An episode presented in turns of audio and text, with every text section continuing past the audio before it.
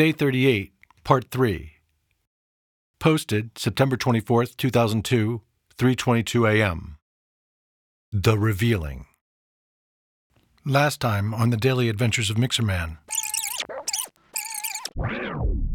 As I packed up my bag and put away my reference C Ds, Willie and I hugged. He said he'd call me over the weekend or at the beginning of the week and keep me updated, and then he split. Once I'd finished collecting my belongings, I, too, exited the womb. The moment I cracked the door, I could hear the telltale signs of a Bitch Slap discussion group session. They were obviously getting the bad news from Shorty Pants, and I didn't want to be anywhere near the vicinity of the fallout zone. So I marched right by the lounge without so much as a peek for fear of making some kind of eye contact and being somehow roped into the conversation. When I arrived at the front desk, I had the opportunity to exchange niceties with Magnolia, who was getting ready to leave for the weekend herself. The argument had escalated to the point that it could now be clearly heard at the front desk, which was a considerable distance from Bitch Slap's lounge. Magnolia, who loved to pry, was curious as to what was going on. Ah, uh, you know, the usual band shit. Hard work. Anyway, see you in a few weeks. A few weeks? She sounded just like I did when I found out about drum auditions. I realized that I had made a serious blunder. I had no idea what arrangements had been made between Willie and Magnolia regarding how long we were to be booked. Now she was probably freaking out because she'd be out a three-week booking. Magnolia continued before I could even respond. We've got another project starting in there in two weeks. I hadn't really thought about that. Bitch Slap was only supposed to be a six to eight week affair. Of course Magnolia had booked the room. Why wouldn't she? Then Magnolia pointed out that Bitch Slap was booked for another two weeks. I told her that I just assumed that they would be auditioning drummers in the studio, since Willie wanted me to be available to record them at a moment's notice. Magnolia let out a sigh of relief, but the fact of the matter was, I didn't know this for sure.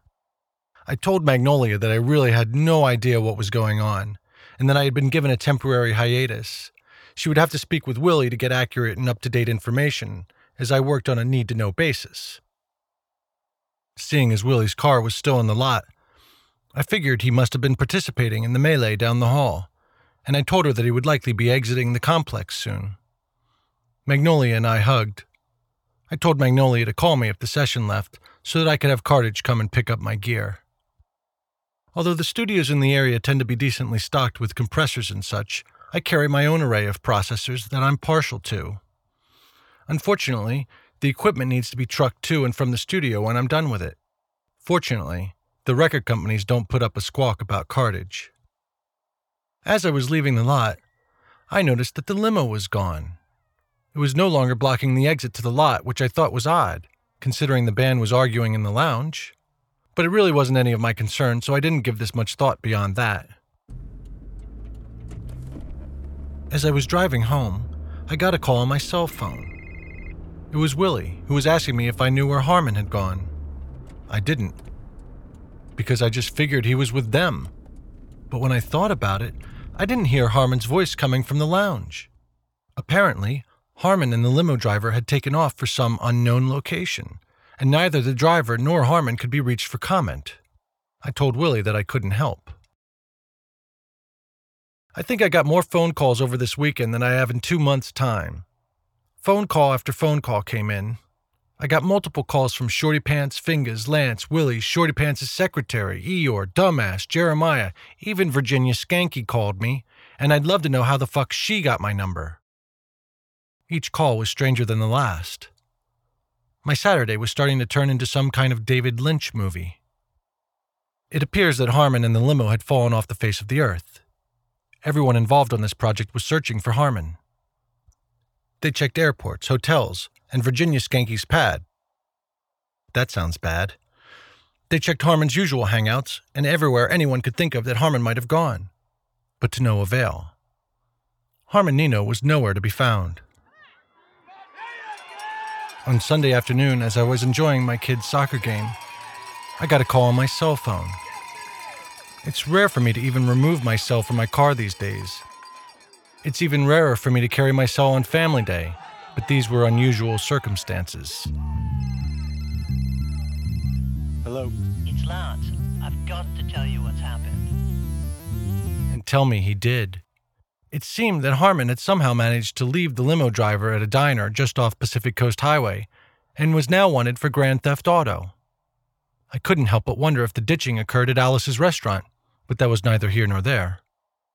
Then Lance, who was incapable of staying on one subject long enough for me to digest the information, told me that Shorty Pants had called to check his availability to play bass for the drummer auditions, at least until Harmon could be located. Located or bailed out? I questioned facetiously, but that garnered no reaction from Lance, unless you somehow consider ignoring a reaction. Can we hook up? He was obviously troubled, but I wasn't prepared to give up my family day quite yet. More importantly, I wasn't prepared to deal with the wrath that would surely ensue were I to actually attempt an interruption of family day. So I told Lance to meet me at the bar close to my house at ten p.m., since my wife would likely be going to bed by then anyway. I arrived at the bar around ten fifteen. Lance was already there drinking a vodka and tonic, which I immediately inquired about and discovered, to my horror, that he was drinking the House Well vodka. Lance looked extremely nervous, which is an unusual look in a bar, and he was beginning to draw attention to himself. I didn't bother torturing him by beating around the bush with unnecessary niceties and such. Rather, I got right to the heart of the matter. So what's up? I said moments before I ordered us a pair of Belvedere vodka martinis chilled up with olives. I wasn't going to sit there and drink rubbing alcohol with quinine and bubbles when we could be savoring the flavor of superior vodka. I felt it was my duty to educate the lad on the finer things in life. I would have ordered Chopin vodka, but they didn't happen to have any at this particular establishment. Chopin and Belvedere are both made in Poland. Belvedere is made from rye and is distilled four times. Suffice it to say, it's very pure. Chopin is vodka made from the Podlaski potato.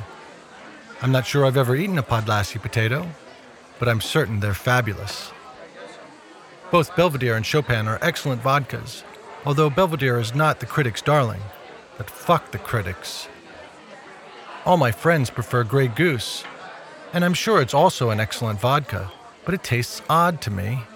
It's French, so I fear the French might inadvertently allow the occasional grape to get into the batch somehow, and that would just fuck up vodka to a fare thee well. I think Ketel One is great vodka too, and that's what I keep at the house. In fact, the large majority of this diary is written while drinking a Ketel One martini on the rocks. Sky Vodka is probably the best buy, as it's made in San Francisco, and there are no import tariffs to cover. It too goes through a quadruple distillation process. I've A B'd Sky and Belvedere, and the difference in quality is quite marginal, but the difference in price is quite vast. Anyway, these are just a few tips to keep in mind next time you buy vodka. Of course, as usual, I digress. Lance was speaking in circles. Now that I'm playing bass for the drum auditions, and since my playing bass on the recordings is what led me to playing bass on the drum auditions, will I still have my assisting gig when Harmon comes back? I had to go over what he just said in my head a few times, and then finally I got it. Lance was worried about losing his assisting gig. I assured him that he would stay on as my assistant, as he was getting better at the job every day. I then raised my glass to toast him, and took a swig of vodka martini.